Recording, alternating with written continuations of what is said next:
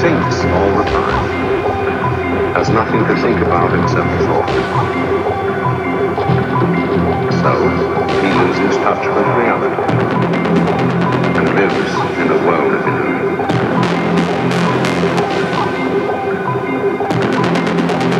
I'm not saying think bad.